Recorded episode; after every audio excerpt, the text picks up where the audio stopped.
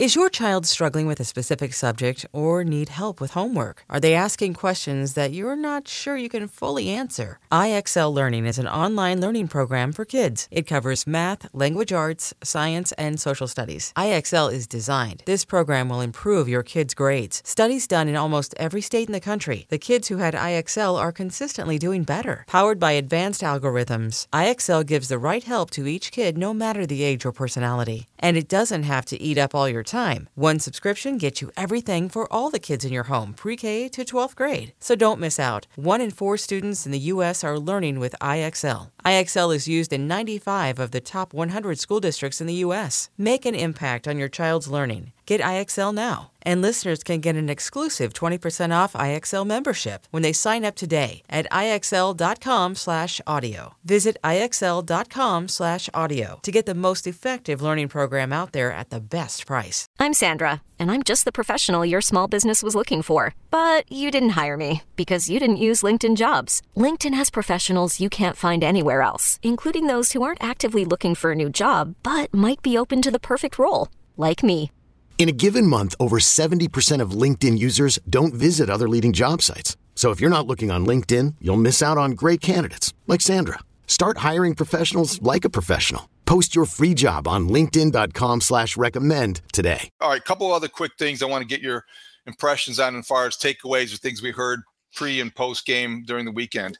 Uh, Saquon Barkley says he's not interested in setting the market in free agency for running backs. Obviously, with David Montgomery, a free agent with the Bears unsettled at that position, Saquon Barkley, we've talked about him before, will continue to address the possibility. Did did that comment pique your curiosity any more than it has already piqued? Well, this is a, a thorough but not totally complete list of running backs that are due to hit free agency in a couple months. It's Saquon Barkley, Josh Jacobs, Miles Sanders, Jamal Williams, Kareem Hunt, Jerick McKinnon, David Montgomery, Devin Singletary, Damian Harris, possibly Tony Pollard.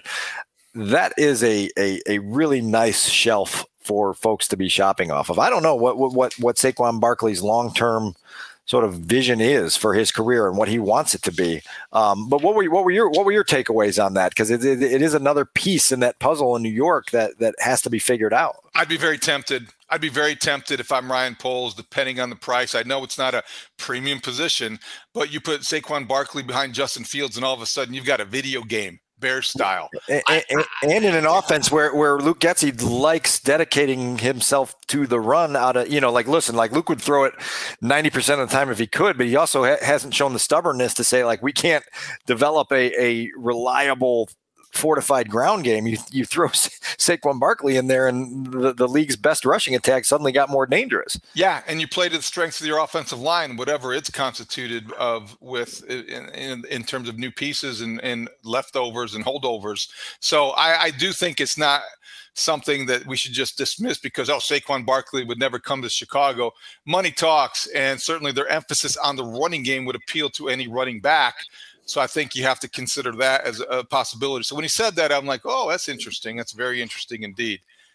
All right, the tight ends. You look at the four teams in in the Final Four in the championship round or the conference championship round, and you've got Kittle, you've got Goedert, you've got uh, Kelce. Kelce, and obviously those Hayden Hurst. Three, yeah, Hayden Hurst. But the three big ones are are teams that when you look at a commonality between the conferences, you know, you wonder after what Kelce did with fourteen catches, after the way Kittle helped his quarterback win that game, can we talk about what Justin Fields can do to become Jalen Hurts and take that next step?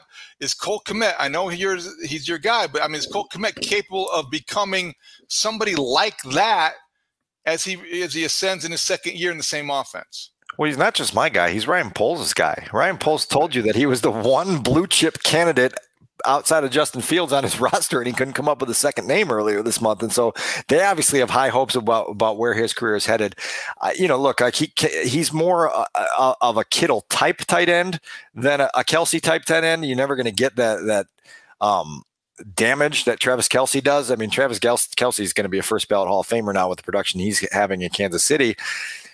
Kmet plays more of that Kittle role where you can rely on him as a as a grinding blocker in the running game and then slip him out and get get some pass production. I don't think he's as good as George Kittle.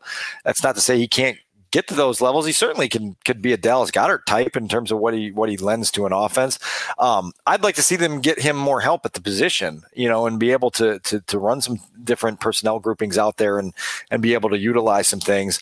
Uh, that's your hope. I mean, when the general manager singles you out as a a a blue chip building block on the roster, the hope is that you become more than just a a starter, that you become a every week impact starter.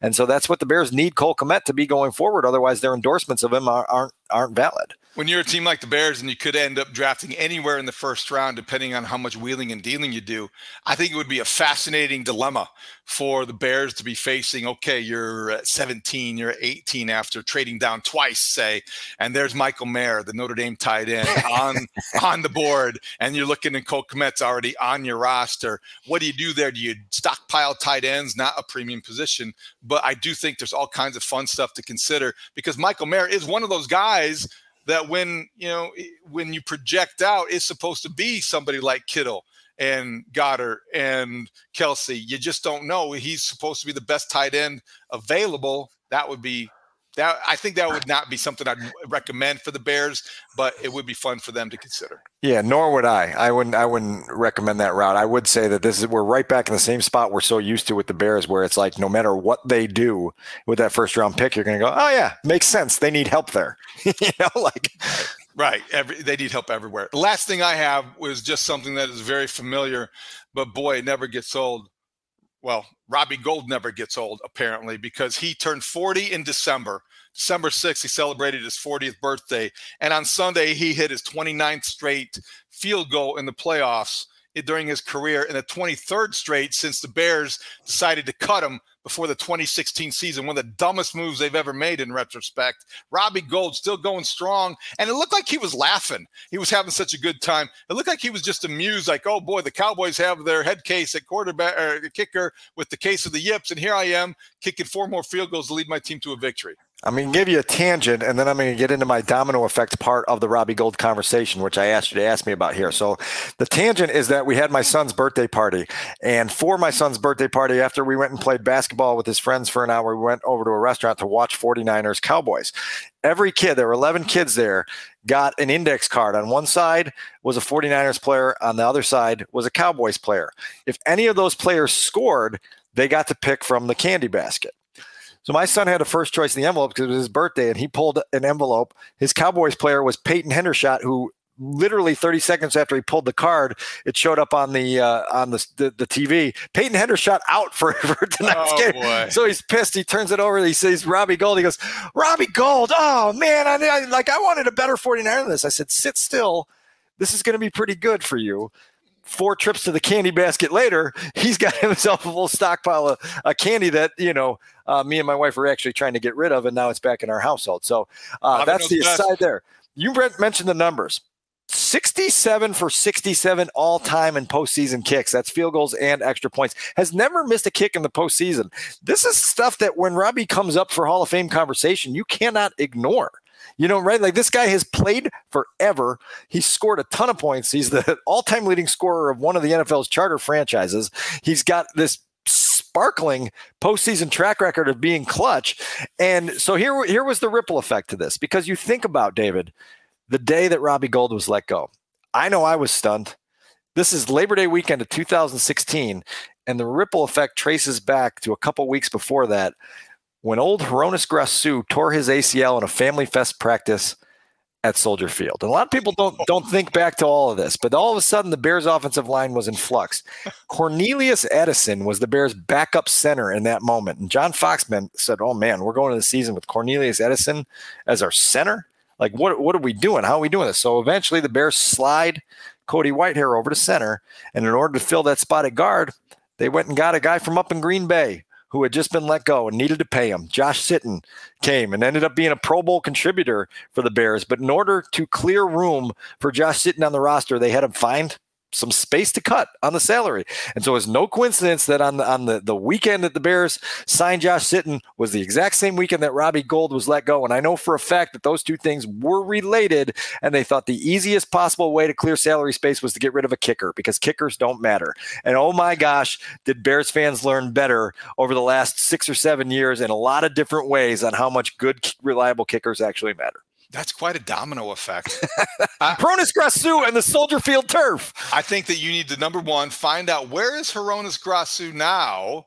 And secondly, you need to write that before the N F C Championship game. That would be a great story in Chicago Tribune dot com. I would read it. Yeah, well, I just told it to you, so we can just know, transcribe. Okay, right. we can just really are dead, huh, Dan? We can transcribe it, okay, and then put it. Look, I'm trying to throw you a lifeline here, saying, "Okay, I need the, the element of the printed word." I still appreciate that as a writer. No, but you're right. I, I, but I, like literally, that's it. And like again, if you want to trace it back as far as the, the sod at Soldier that's Field, and I mean, we could probably find a, a, a some concert that was had at Soldier Field nine days before Hroniss Grasu went down that we could blame for the injury, right? This is Kenny Chesney's fault. I'm going to find the Soldier Field summer twenty sixteen schedule. Okay. And, and if it's Taylor and we'll Swift, know. We're just not going to talk about it any longer. Okay, we're just going to pretend it never happened. All right, anything else? Because this has been a fun one. The the life through the Bears prism, that's the way we see Januaries in Chicago. Yeah, my last thing is just watching Jalen Hurts play. Um, it's truly impressive right now. And we mentioned at the outset how much he's got going on around him. Obviously, he's got the playmakers, but they're so fortified up front that he that he's comfortable back there. When I look at Jalen Hurts, I see uh, and I compare him to Justin Fields. Justin Fields, to me, is a a much more dangerous runner. I think Justin Fields has more arm talent. What Jalen Hurts has done at this point to distinguish himself is that he's seeing it, and he's reacting, and he's knowing where to go to, with the football without putting it in harm's way a lot. And that is the next step for Justin Fields. He can certainly get on that ladder and climb that step, but that is where Jalen Hurts has, has made himself a better quarterback at this point than Justin Fields, who has more physical weapons uh, in his toolbox, I think, than Jalen Hurts has. So it's fascinating to watch a guy who's going to be now in the M V P conversation, playing for a chance to win uh, the N F C. And now all of a sudden you've got a guy in, in Justin Fields who can look at that and go, okay, what does he do that I don't?